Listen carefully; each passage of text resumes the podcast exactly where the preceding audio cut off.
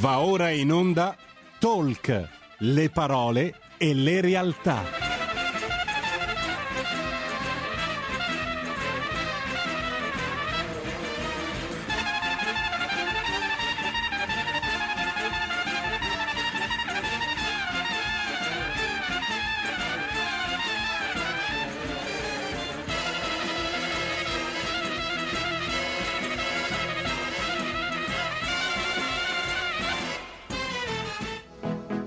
Carola Rossi conduce Gentili per scelta, liberi di star bene.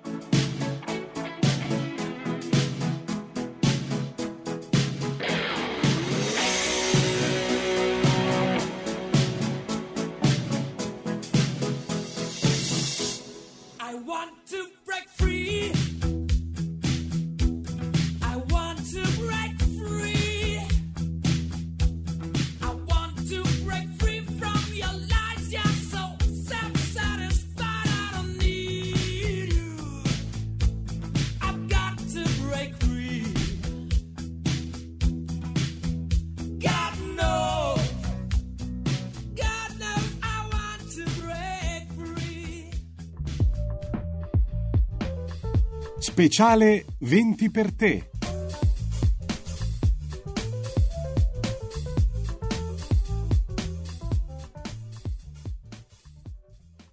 Buongiorno amici di RPL, ben ritrovati per questo nostro nuovo appuntamento con la rubrica Talk, le parole e le realtà. Oggi tra l'altro mercoledì 23 dicembre, ultima puntata prima della pausa natalizia, non poteva che essere una puntata davvero speciale, perché oggi avremo due appuntamenti molto importanti. Il primo, come avrete sentito anche in anteprima questa mattina, è dedicato alla nuova rubrica Il 20 per te, ovvero lo spazio dedicato a tutti i professionisti per poterli conoscere, per dar loro parola, ma soprattutto per conoscerli come persone, quindi non solo come professionisti. Ovviamente, come sapete, in questo viaggio alla scoperta dei nuovi talenti, delle persone meravigliose che ci circondano, non sono da sola, ma sono in compagnia di Annalisa Petrillo. Buongiorno Annalisa. Buongiorno Carola e buongiorno a tutti. Ben ritrovata. Allora, eccoci con un'altra puntata, un altro appuntamento. Come sempre andiamo a incontrare dei professionisti meravigliosi, a mio avviso, perché hanno sempre delle testimonianze molto, molto belle, molto ricche, che condividono con noi. Persone molto speciali. Oggi chi abbiamo? Vuoi introdurre qualcosa, vuoi anticipare tu qualcosa sull'ospite che a breve presentiamo? Sì, pensando proprio alla caratteristica speciale di questa nostra rubrica 20 per te, mi è venuta in mente comunque Ilenia, che oggi è qui con noi, Ilenia Nobile, ed è un'artigiana del movimento. Lei ha molto da raccontarci e capiremo il perché, capiremo anche perché si definisce un'artigiana del movimento, una definizione un po' insolita. Assolutamente, molto curiosa, quindi io a questo punto darei subito il benvenuto a Ilenia Nobile. Buongiorno Ilenia, benvenuta. Buongiorno a voi e buongiorno a tutto il pubblico e grazie per l'invito speciale che avete riservato a me e per questo spazio. Grazie a te per essere qui con noi e per voler condividere un pezzo della tua storia con noi. Beh, Ilenia, la definizione che ha dato Annalisa mi incuriosisce parecchio, quindi ti definisci un'artigiana del movimento, ma quindi qual è il tuo lavoro? Che cosa fai? Bene, diciamo che la curiosità che scaturisce questa definizione è proprio quello che è il mio desiderio far arrivare alle persone. Dopo 14 anni di esperienza nel settore del movimento, a partire dal settore della danza, mi sono trovata a riflettere proprio in questo ultimo anno su quale poteva essere una parola adatta per poter racchiudere quelle che possono essere le competenze nel mio campo acquisite in tutti questi anni, che comunque ho in progetto di portare avanti. In realtà la parola artigiano ha sia dei riferimenti alla parola arte che anche a chi si occupa di modellare delle materie prime. Ad esempio, mi viene in mente come modellare il legno da un pezzo di legno grezzo. Colui che è artigiano riesce a scalfire e a dare una forma speciale e particolare in base all'essenza del legno che ha tra le mani, ad esempio. Quindi ho pensato di paragonare diciamo questa professione che prevalentemente viene adoperata nell'ambito costruttivo, comunque dei materiali, a un corpo umano. Quindi il mio lavoro qual è? È andare ad ascoltare in primis quelle che possono essere le esigenze della persona nella sua singola persona e da lì andare a valutare quali possono essere i programmi motori che possono fargli del bene. Le mie competenze spaziano su diversi settori. La mia prima formazione è stata relativa a un percorso importante di danza, dopodiché negli anni mi sono specializzata in altre discipline che, se volete, posso anche raccontarvi, insomma. Assolutamente, no, assolutamente, perché ci ha incuriosito. Ecco, quando hai deciso di fare quindi questo lavoro, o quando hai capito che questa sarebbe stata effettivamente la tua strada per il futuro? In realtà devo ammettere che, allora, ho iniziato con questo lavoro a 19 anni, ma per la passione, per la danza, per la musica. Ma solo oggi, che ho 32 anni, mi rendo conto che ho seguito l'istinto del cuore. In tutti questi 14 anni in realtà c'è stato un vissuto molto profondo ed intenso, dove mi sono occupata anche di altri settori a livello lavorativo, ma poi a un certo punto diciamo che la vita mi ha condotto a dare proprio il valore della passione, e dalla passione è nato solo ed esclusivamente il mio lavoro, che è sviluppato in due rami importanti. Uno è il mio studio e l'altro è la mia competenza privata che viene portata dove serve, quindi dal cliente privato a strutture pubbliche o private che siano. Ecco, tu come svolgi la tua attività? Siccome parlavi appunto di tante passioni, di tanti interessi, tante anche discipline che segui, vuoi spiegarci un po' meglio nel dettaglio di cosa si tratta? Volentieri. Allora, all'interno del mio studio, che si chiama InBallet, abbiamo tutta la sezione dedicata alla danza, che parte con dedizione a curare e a seguire i bimbi a partire dai 3 anni, fino a, non c'è un limite di età in realtà, ho dei bellissimi corsi di qualsiasi età.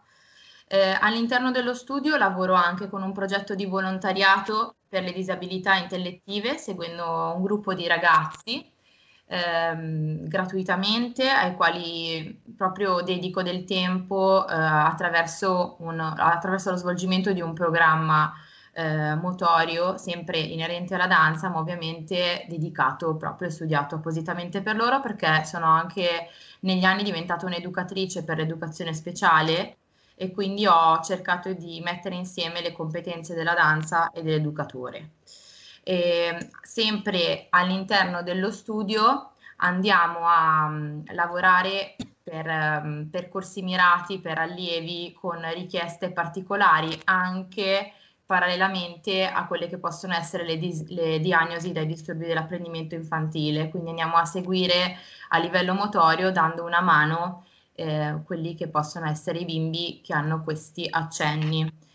Successivamente la mia professionalità viene, diciamo, scissa dallo studio, ma io come persona fisica, come professionista, quindi proprio come artigiano del movimento, mi occupo di seguire persone individualmente sotto il punto di vista dello stretching dinamico, del potenziamento muscolare o dell'attività motoria rispetto a quella che può essere anche la postura delle persone, quindi individualmente. Oppure ancora mi occupo del Contact Kids, che è una meravigliosa attività che si occupa di stimolare, giocando, la relazione tra il bambino e il genitore. È un'attività che in realtà nasce in Israele, che con tantissimo cuore ho seguito andando a fare la formazione in Olanda, ed è un'attività che mi piace molto e che piace molto a chi ha quell'attenzione in più come genitore per il proprio bambino, e anche perché non esiste un'attività da svolgere 50-50 genitore e bambino, no? e quindi dà la possibilità di sentirsi genitore importante facendo muovere il bimbo si sente altrettanto importante perché ha la stessa valenza del genitore. In ambito motorio lì nella seduta viene proprio fuori questa cosa. Oppure ancora sono allieva da 1 anno e mezzo della scuola CNRPP di psicomotricità, Centro per la Pratica Psicomotoria Nazionale, e quindi un'altra mia passione grande è la psicomotricità. Attraverso la psicomotricità cerchiamo di aiutare dove c'è già un indirizzo del bambino verso questa pratica, o altrimenti la proponiamo anche ai bimbi che non hanno disturbi, perché la psicomotricità ha proprio un effetto molto positivo su tutti e il Contact Kids parte da quando il bimbo inizia a camminare come pratica fino ai 7, 8, 9 anni, mentre la psicomotricità più o meno dai 3 anni fino ai 10, 11 anni. E tutto questo arriva diciamo ad oggi da una formazione che è partita tanti anni fa, all'inizio della mia carriera. Infatti parlavi di varie esperienze, parlavi di Olanda, poi di tante discipline. Vuoi raccontarci un po' in breve appunto quali sono state magari le esperienze più forti che ti hanno segnato in ambito formativo? Certo, allora poco dopo i 20 anni ho avuto praticamente mia più grande esperienza formativa, che mi ha lasciato veramente dei segni tangibili nel corpo, nella mente e nell'anima, che è stato il mio primo viaggio a Los Angeles, viaggio di formazione, dove ho studiato con diciamo i maestri migliori a quel tempo presso un percorso formativo fatto ad hoc internazionale, dove avevano accesso gli studenti da tutte le parti del mondo, e questo percorso l'ho ripetuto per 3 anni. Sempre presso Los Angeles, quindi ho trascorso il mese di agosto in formazione, che poi è diventato anche collaborazione, perché ho collaborato con chi organizzava sotto loro richiesta dopo la mia prima esperienza. Poi sono stata a New York, dove ho studiato nelle 5 scuole più importanti, sempre durante il mese estivo, e successivamente anche in Spagna. E poi, come vi accennavo prima, a prescindere dall'ambito danza, in Olanda questa formazione con Italia Tuv, che è stata meravigliosa.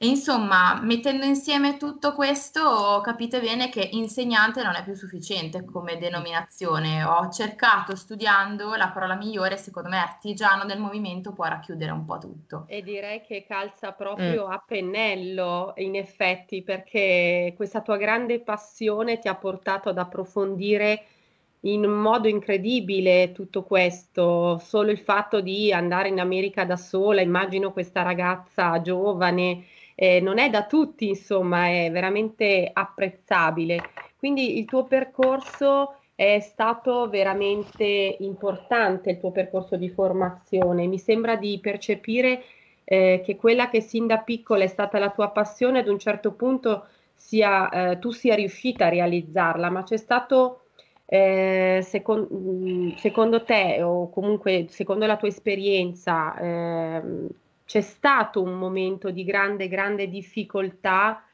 nella tua vita che ti ha portato a dover un pochino aggirare l'ostacolo. Qual è stato? Cosa e che cosa ti ha insegnato questo momento di difficoltà? Allora non andiamo, diciamo, troppo indietro, perché in realtà il momento di difficoltà c'è stato e potrei dire che è ancora in atto, perché questo 2020 ci ha un po' tutti colpiti e quando il 29 di febbraio mi sono trovata con un collega a parlare di una piattaforma online per cercare di ovviare un eventuale probabile problema, è stato un po' la nostra salvezza. Mi piace parlare al plurale perché dentro tutto questo non mi sento sola, ma mi sento sostenuta da tutti quelli che sono i miei affetti, i miei collaboratori. Niente, il momento difficile è assolutamente questo lockdown appena passato, lo è stato, lo è ancora ora, perché ovviamente per me la presenza, lavorare in presenza è fondamentale, cioè essere presente sia per il bambino che per l'adulto che per il genitore che ha scelto te come professionista, dove diciamo far passare del tempo al proprio figlio in un certo modo. Ora tutto questo è un po' diciamo andato un pochino per aria, quindi stiamo combattendo con forza, questa è la nostra caratteristica, cercando di portare avanti tutto il nostro lavoro con metodologie alternative. Non abbiamo rinunciato neanche a un corso, quindi non stiamo facendo qualche ora per sopperire alla difficoltà, ma stiamo mantenendo il piano di studi, il piano dei corsi completo della InBallet online, e poi insomma pian pianino penso che questo sia anche uno strumento importante, quello digitale, diciamo così, però un po' difficile da far comprendere, soprattutto in un settore come il tuo. È vero, quindi... diciamo che è stato difficile, però come in tutto dipende chi te lo propone e come te lo propone. La tensione da parte mia e il consumo energetico per cercare di mantenere alti i profili di attenzione, di coinvolgimento è notevole da parte mia e da parte nostra, di tutti i miei collaboratori. Devo dire che in tutto questo periodo il 90% della nostra scuola sta seguendo a pieno regime, contando che nel 10% c'è chi fa fatica per vari problemi ovviamente esistenti. Siamo in realtà molto molto soddisfatti. Ecco, questo fa proprio comprendere la passione e comunque la fiducia che tu hai creato nei tuoi clienti a questo punto, che non sono solo clienti, perché mi rendo conto che fai un lavoro anche gratuito in certi casi, quindi hai unito il business a quello che può essere un valore umano, certo, della persona. Diciamo che rientra un po' nel discorso dell'artigiano, perché l'artigiano non tratta un gruppo di persone o una massa di persone, tratta ogni singolo cliente per ogni commessa. Quindi per me ogni mio allievo o ogni famiglia di ogni mio allievo è una persona, quindi mi piace considerarla in quanto entità singola e non facente parte di un gruppo, una massa, un numero. Questo fa forse di noi la differenza. Ecco, infatti Ilenia, adesso mi hai dato il là per una domanda che mi sorge spontanea, appunto sentendoti parlare traspare assolutamente, come diceva anche Annalisa, una forte passione, però c'è anche una grande cura, una grande attenzione a tutto quello che è l'aspetto umano, agli altri. Quindi quali sono un po' quindi i valori che ti spingono, che ti accompagnano nella tua professione?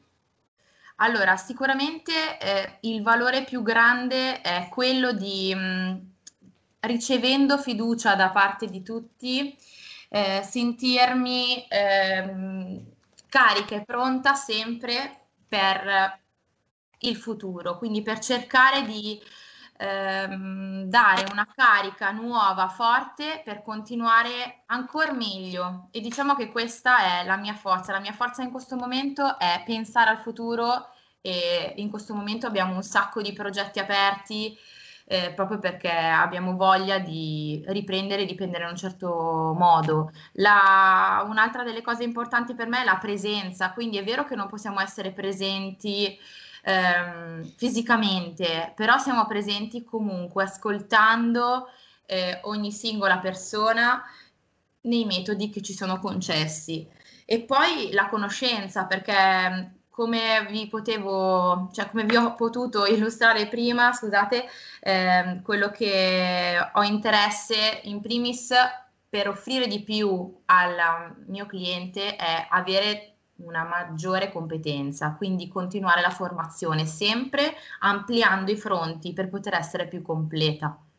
Ecco, vedo proprio in te questa voglia di fare sempre di più, di dare sempre il meglio a chi ti sta vicino. Non parlerei più di clienti a questo punto, perché non riesco più a vederli in questo modo. Da quello che ci hai raccontato, vedo comunque che c'è stato un ostacolo, come per tante professioni in questo momento, che è stato l'ultimo appunto lockdown, che è quel momento attuale, però vedo in te un'immagine del futuro molto positiva. Sì, sì, per forza. È una cosa che mi sta dando la carica ora e che credo che in momenti migliori, probabilmente alla giornata fatta di 24 ore non concederà una parte di riposo, perché tutto quello che sta nascendo sia nella mente che concretamente...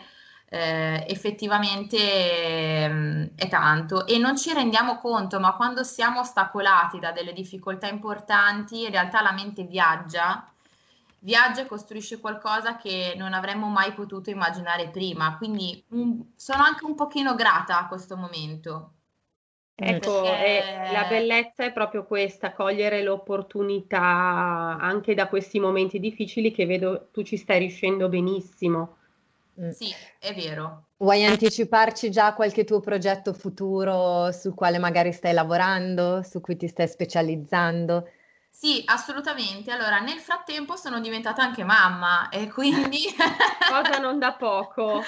Direi che questo è un progetto poi a tempo indeterminato, insomma. Esatto, però devo dire che da qui tante idee che vedevo lontane, inerenti proprio a che cosa posso offrire alle persone per i bambini un pochino più piccoli dello standard, perché effettivamente a livello di proposta si parla dai 3 anni in avanti come attività motoria vera e propria. Il Contact Kids è un qualcosa da fare, diciamo, non come uno sport, perché effettivamente non è uno sport, quindi a parte qualche appuntamento ogni tanto, anche una volta alla settimana, però mi mancava qualcosa, quindi sto mettendo a punto un programma che partirà da settembre del 2021, nel momento in cui la presenza è concessa, dedicato ai bimbi più piccolini, quindi dal momento in cui i bimbi iniziano a muovere i primi passettini ci saranno, non posso dirvi nomi e in che cosa consistono, però ci saranno dei percorsi motori dedicati ai bimbi più piccoli, quindi vuol dire da quando hanno 1 anno e mezzo circa fino ai 3 anni, perché in modo parallelo rispetto a quella che è la psicomotricità che si pratica dai 3 anni in avanti, ho la possibilità di creare dei laboratori particolari e che possono aiutare i bambini attraverso stimoli cognitivi e motori nello sviluppo, quindi sempre meglio fornire una possibilità al bambino prima piuttosto che non averla fatta dopo, quindi ci sarà tutto un ventaglio di servizi al bambino piccolo, e poi invece con i miei adulti, con i miei ragazzi adulti stiamo portando avanti un progetto che diventerà anche un po' virale a breve. Che si chiama... spoilerare troppo, non spoilerare troppo. Allora non lo dico. Brava, lasciamo questa sorpresa, dai, non spoileriamo troppo. Abbiamo capito che sei piena di progetti e di cose da fare. 5, ecco, 6.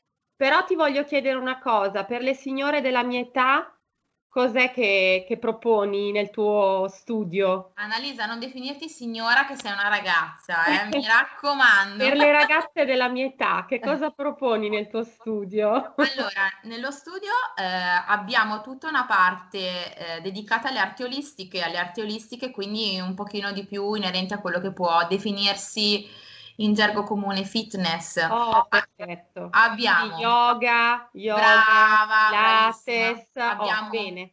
Una lezione di yoga autentica della durata di 1 ora e mezza, proprio vera e propria, fatta con tutto un lavoro sia dinamico che di rilassamento, la meditazione, abbiamo i corsi di pilates, abbiamo lo stretching dinamico e potenziamento muscolare. Ottimo. Bene, bene, allora verrò a trovarti. Ilenia, a questo punto diciamo ad Annalisa, a me, ovviamente a tutti gli ascoltatori, dove possiamo trovarti? Allora, lo studio InBallet è locato in Lainate, in via Puccini numero 13. Potete visitare il nostro sito www.inballet.it, dove trovate tutte le nostre proposte. Mentre per chi ha necessità di contattarmi per avere maggiori informazioni, può contattarmi al numero telefonico 39 37 80 29 96. Bene. Perfetto, perfetto. Ilenia, vuoi ridire il numero, che così magari chi se l'è perso può segnarselo? Certo, allora 39 37 80 29 96.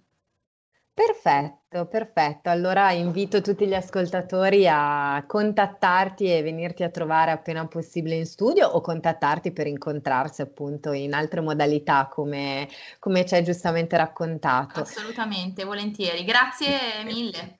Ilenia, grazie a te e un grande in bocca al lupo per la tua professione, per la tua passione, perché veramente credo che persone come te, professionisti come te, veramente diano una carica di ottimismo anche a chi li ascolta, perché effettivamente, come hai ricordato purtroppo tu, abbiamo vissuto e stiamo vivendo ancora adesso, soprattutto alcune categorie in particolare, un momento molto difficile che ha segnato davvero in alcuni casi una spaccatura fortissima con quella che era l'abitudine, la consuetudine lavorativa alla quale eravamo abituati, ma che giustamente deve diventare anche uno stimolo per provare a guardare oltre, fare qualcosa di diverso senza arrendersi.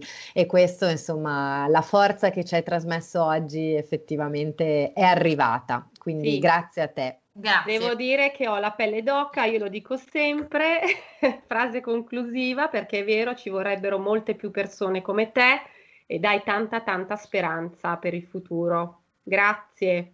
Grazie a voi, è stato un piacere. Grazie Ilenia. Annalisa, grazie anche a te per essere stata qui con me anche oggi. Noi ci risentiamo al prossimo appuntamento col 20 per te, dove scopriremo un altro ospite speciale. Nel frattempo noi adesso ci fermiamo per un minuto di pubblicità e ci ritroviamo tra pochissimo. Grazie mille.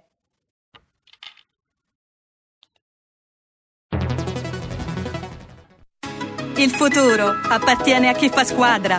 Le radio italiane si uniscono per giocare la partita da protagoniste. Nasce l'app Radio Player Italia. 140 stazioni in una sola rete. Scegli la tua preferita e ascolta il suono perfetto del digitale. Gratis, senza registrazione, senza interruzioni. Compatibile con tutti i device. Le notizie, la compagnia, la musica scelta da chi la ama, la conosce e la vive. Scarica Radio Player Italia. Il futuro batte con la radio nel cuore. Anche RPL è disponibile su Radio Player Italia.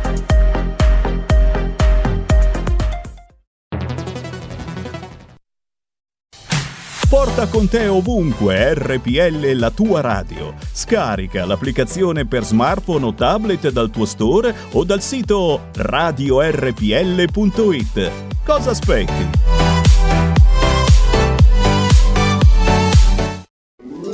Stai ascoltando RPL, la tua voce libera, senza filtri né censura. La tua radio.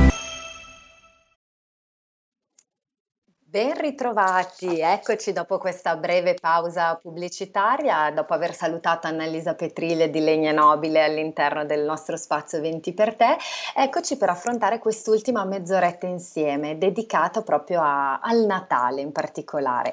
Come qualcuno di voi magari avrà sentito appunto questa mattina in anteprima, stampa e rassegna stampa, ho deciso di dedicare questa ultima parte appunto della mia ultima puntata prima di Natale, di Gentili per scelta e liberi di star bene, a un momento di condivisione. Questo perché in un anno come questo che stiamo vivendo, dove molti di noi purtroppo hanno sofferto, stanno ancora soffrendo, stanno superando difficoltà di ogni tipo, sia in ambito magari familiare, privato, sia in ambito economico e lavorativo, cogliere forse la giusta atmosfera del Natale diventa ancora più difficile del solito. Sarà un Natale diverso, sicuramente sarà un Natale per certi versi anche molto strano, caratterizzato forse ancora di più dalla solitudine, da quel senso di malinconia e di nostalgia che spesso già avvolge un po' il periodo delle feste. Ecco quindi che mi piacerebbe proprio regalarci questo momento insieme per poterci fermare un attimo tutti e riflettere. Riflettere anche solo per poter condividere insieme un pensiero, un ricordo, una poesia, una canzone, un qualsiasi cosa che ancora pensandoci ci faccia effettivamente sorridere e ci faccia capire che cosa significa davvero per noi il Natale. Per me il Natale è un qualcosa, è più che altro uno stato d'animo, e ho trovato una definizione in un autore che io amo molto, Leo Buscaglia, che all'interno di un libro che tra l'altro invito tutti voi a leggere se ancora non l'avete fatto, ovvero 7 storie natalizie, racconta proprio 7 episodi di vita quotidiana che hanno riguardato lui e la sua famiglia. E in particolare nell'ultimo di questi racconti, che si chiama proprio Un Natale che per poco non l'è stato, racconta di un episodio di un malore che l'ha colto mentre era in ospedale a trovare un parente, e che quindi lo costringe a rimanere ricoverato in ospedale durante le festività natalizie. Ovviamente questo episodio manda in completo panico una famiglia, tra l'altro italo-americana, abituata ovviamente molto legata alle tradizioni natalizie, e quindi il fatto di avere uno dei componenti della famiglia bloccati in ospedale è stato all'inizio un qualcosa che ha mandato ovviamente completamente in tilt tutti e ha spinto quasi a rinunciare al Natale. Ma poi, come vedrete, ovviamente non vi voglio svelare tutto, diciamo che grazie al calore della famiglia e anche alla vicinanza con gli altri degenti in ospedale, agli infermieri e quant'altro, Leo Buscaglia riesce a ritrovare effettivamente il significato e il valore, e addirittura riesce non solo a trascorrere dei momenti di serenità anche quando era in ospedale, ma soprattutto quando esce torna con un entusiasmo che lo spinge a festeggiare addirittura ben altre 2 volte il Natale, uno in gennaio e uno a marzo. Ecco, questo secondo me racchiude il vero senso, e una frase secondo me bellissima che ci spiega proprio questo. Leo Buscaglia dice: allorché il Natale diventa un costume di vita, ne abbiamo finalmente compreso il significato. Ecco, questo per me vuol dire il vero spirito del Natale, quindi riuscire a tenere nel nostro cuore tutti quelli che sono i valori di amore, di amicizia, di speranza tipici di questo periodo, in tutti i momenti dell'anno, in tutte le occasioni, proprio per cercare appunto di non farci abbattere da tutto quello che di negativo ci sta circondando. Ecco, quindi se avete voglia, perché no, contattatemi e raccontatemi quello che per voi significa il Natale. Potete farlo come volete, attraverso appunto una telefonata. Come sempre le nostre linee sono aperte allo 02 66 20 35 29, oppure, come ha già fatto qualcuno, potete anche mandarmi un'email all'indirizzo rpl.carola@gmail.com. E mentre aspettiamo magari che qualcuno voglia intervenire, so che c'è un messaggio già speciale che ci ha mandato tra l'altro il nostro caro direttore Giulio Cainarca, che ha voluto condividere con me e con tutti noi, con tutti voi, 3 poesie per lui rappresentative del Natale. Quindi io chiedo gentilmente alla regia, al nostro collega Roberto, di preparare appunto il messaggio di Giulio da condividere con tutti noi. Anzi, prima mi dicono che c'è un'ascoltatrice in linea, allora diamo subito la parola all'ascoltatrice e poi ci affidiamo alle parole di Giulio. Pronto, buongiorno, con chi parlo? Buongiorno, sono Adriana e telefono da Rho. Buongiorno Adriana. Il fatto di aver citato la frase dello scrittore Leo Buscaglia, che io peraltro conosco, quando appunto il Natale diventa un costume di vita, mi ha ricordato, e diciamo che questo mi accade quasi tutti gli anni in questo periodo, mi ha ricordato un episodio che poteva essere tristissimo, perché diciamo che voi non ve lo potete ricordare, lei e magari qualche sua collega. Il 14 novembre del 1951 ci fu una tremenda alluvione, la tremenda alluvione del Polesine. E in quel momento hanno chiesto alle regioni possibilmente vicine, appunto ai paesi vicino, che si potessero ospitare delle famiglie. Mio padre e mia madre aderirono a questa richiesta. Perché? Perché noi abitavamo allora a Castellarquato, in provincia di Piacenza. Beh, io quel periodo con questa famiglia, che peraltro aveva anche 2 bambini della nostra età, io ero una bambina di 6 anni, mia sorella era più vecchia di me, per cui se lo si ricorderà anche senz'altro di più. Abbiamo passato un periodo bellissimo, perché noi giocavamo, andavamo in solaio, dove io avevo i giochi, dove papà aveva messo addirittura una pista del treno, per cui io lo ricordo come un periodo bellissimo. E anche se molto probabilmente non avremo trascorso il Natale insieme, ma io lo collego sempre al Natale, perché per me questo è stato, da parte di mio padre e di mia madre, un gesto natalizio. Grazie, buon lavoro. Grazie mille Adriana, ecco, bellissima testimonianza, proprio il Natale come condivisione, quindi il poter aiutare gli altri, il condividere insieme dei momenti, ecco, questo è un altro bellissimo modo per intendere e cogliere il significato profondo. Ecco, adesso allora, mentre aspettiamo magari che qualcun altro ci voglia raggiungere, chiederei appunto a Roberto di mandare in onda il nostro messaggio di Natale, il messaggio per noi in realtà più che il nostro, quindi ecco a voi i racconti di Giulio Cainarca. Buon Natale, buone feste dal profondo del cuore, da Giulio Cainarca a tutte le ascoltatrici e a tutti gli ascoltatori di RPL.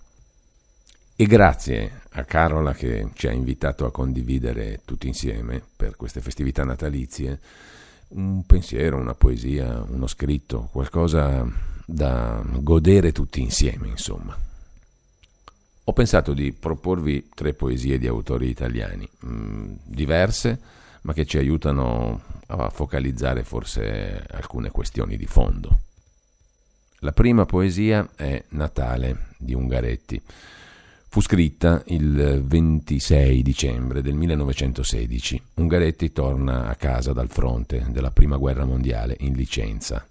Non riesce a tuffarsi nell'atmosfera natalizia, a festeggiare.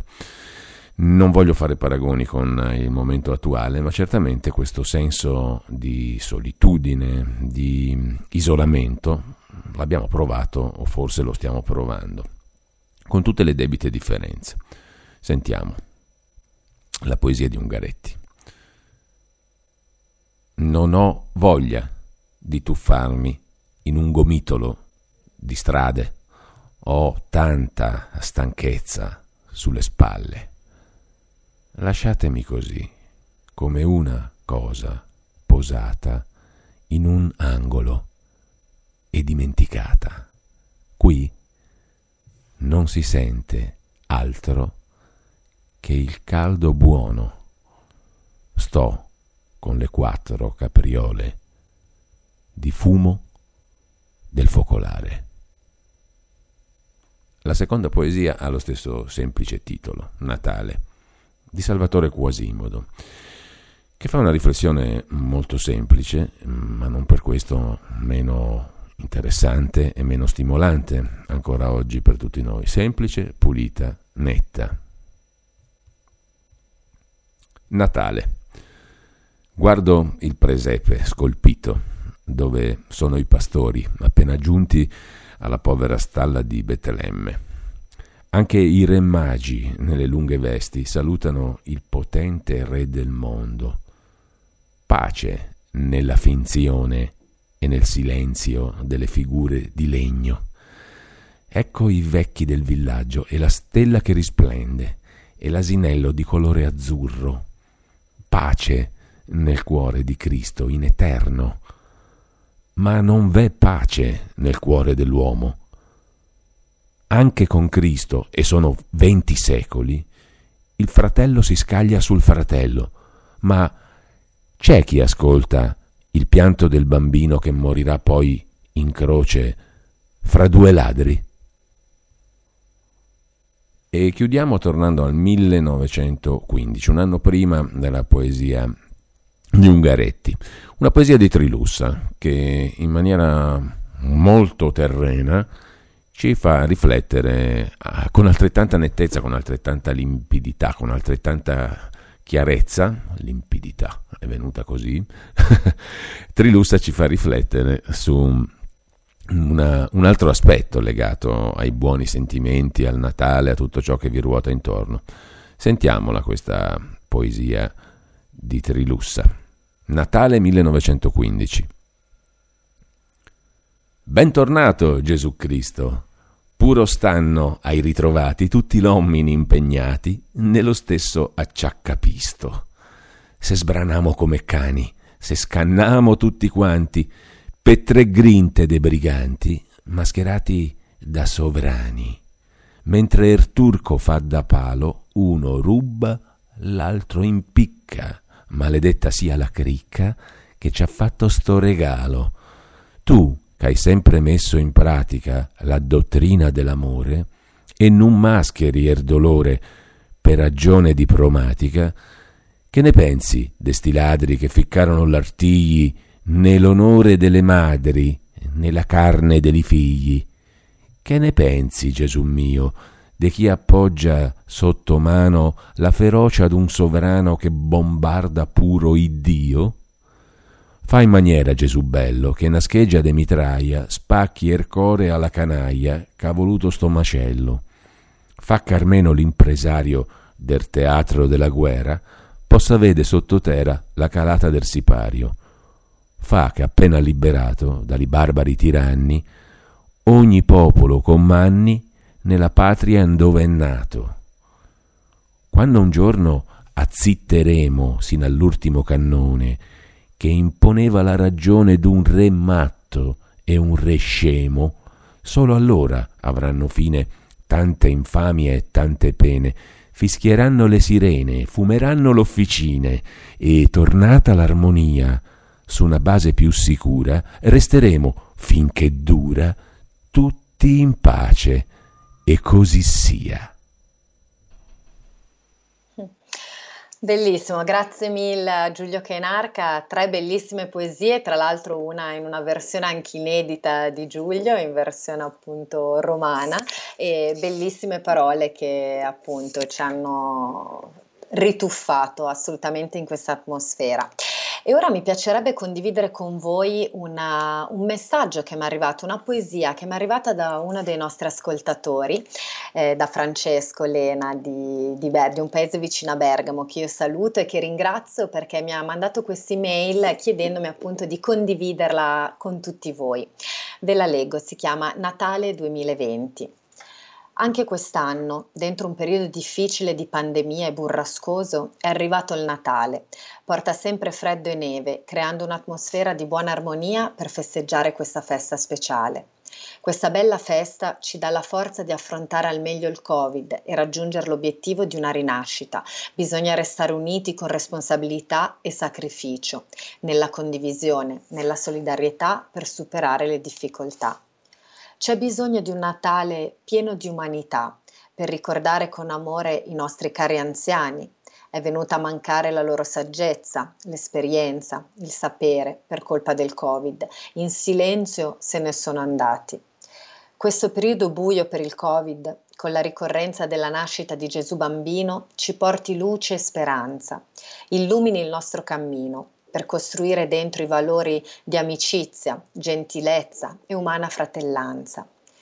C'è bisogno di un Natale solidale, superare le barriere e costruire ponti per aiutare di più e meglio i più bisognosi, i vecchi, gli ammalati, i diversamente abili, gli immigrati, compiere buone azioni con orgoglio. C'è bisogno di un Natale di responsabilità e impegno per la natura e l'ambiente, da curare e salvaguardare. La terra è la nostra preziosa casa comune, piena di infinite bellezze di vita, da ammirare e da rispettare. C'è bisogno di un Natale di collaborazione, di relazioni sane e umane fatte con amore e gentilezza. Dare a tutti il meglio di noi per il bene comune. La dignità di ogni persona sia garantita e diventi una certezza. C'è bisogno di una società dove il diritto alla salute, all'istruzione, al lavoro, al cibo, da bere e da mangiare, sia garantito a tutti i cittadini del mondo, ci sia una distribuzione delle risorse più equa e più solidale.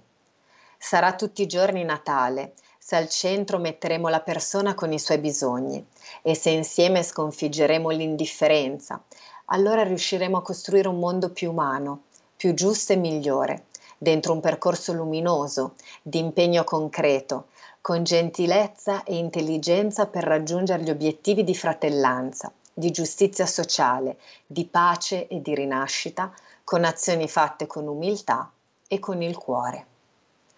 Ecco, questo era il pensiero di Francesco, che io ringrazio davvero di tutto cuore per avermi mandato queste bellissime parole, per averle volute condividere con tutti noi, e spero che veramente l'augurio di speranza che ci rivolge si possa davvero realizzare. Quindi cerchiamo tutti noi di aprire il cuore alla gentilezza e alla bellezza che comunque ci circonda, nonostante tutte le difficoltà e la sofferenza che purtroppo stiamo affrontando.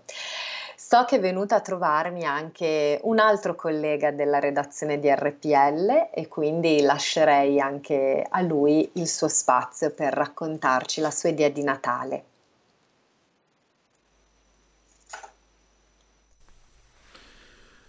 Faccio una premessa, a me non piace il Natale, o meglio preferisco la Pasqua. I giorni del Natale non mi piacciono perché non è tanto il concetto di fare un bilancio della fine dell'anno, ma è come se il tempo si raggrumasse, si fermasse e a un certo punto ti viene voglia di correre immediatamente a mezzanotte passata del 31 pur di entrare nel nuovo anno.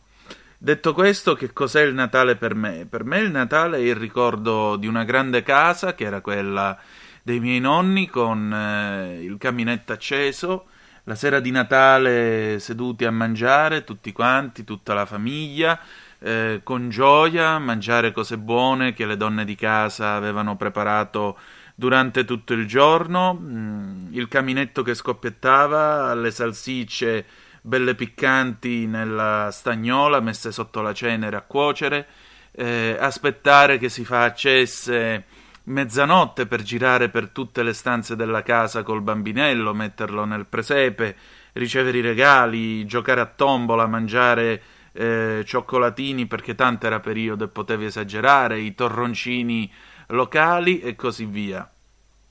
Tutto questo mondo non esiste più e quest'anno soprattutto quella grande casa è chiusa e non ci sarà nessuno a festeggiare il Natale.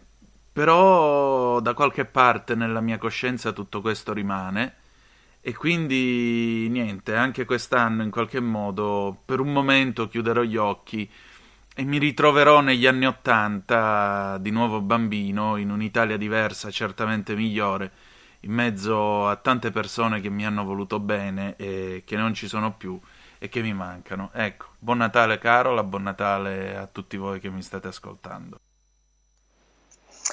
Ecco, e questa ovviamente era la voce di Antonino Danna, che come sempre vi invito a seguire tutti i giorni con la sua trasmissione Zoom, e che ha fatto un'ottima premessa dicendo: a me il Natale non piace, però poi ci ha trasportato veramente in un'atmosfera e un calore tipico delle famiglie, no? Delle famiglie italiane, quindi questa voglia di rinchiudersi, di ritrovarsi in casa tutti insieme e festeggiare con semplicità, quindi con quello che si faceva in casa, quindi il cibo buono preparato con lentezza dalle donne di casa, come dice Antonino, quindi un qualcosa di non frenetico, ma vissuto veramente con semplicità per godere di quelli che sono davvero gli affetti e i momenti importanti. E credo che con il suo racconto abbia veramente espresso al meglio quello che è il significato più profondo, proprio nella sua semplicità, nella sua essere genuino e autentico. Quindi grazie Antonino, ovviamente auguri anche a te e ai tuoi cari. E so che c'è un'altra collega della redazione che ha voluto condividere con noi un momento, un messaggio, quindi chiedo a Roberto di mandare in onda anche lei. Auguro a tutti voi un sereno Natale e un felice anno nuovo. Ma prima di salutarvi volevo condividere con voi una poesia molto significativa soprattutto in questo periodo. Ascoltatela bene. È Natale ogni volta che sorridi a un fratello e gli tendi la mano. È Natale ogni volta che rimani in silenzio per ascoltare l'altro. È Natale ogni volta che non accetti quei principi che relegano gli oppressi ai margini della società. È Natale ogni volta che speri che con quelli disperano nella povertà fisica e spirituale. È Natale ogni volta che riconosci con umiltà i tuoi limiti e la tua debolezza. E con questo vi saluto, rinnovandovi ancora una volta gli auguri di Buon Natale e felice anno nuovo, e che sia per tutti un anno più sereno e pieno di felicità. Un abbraccio da Moira.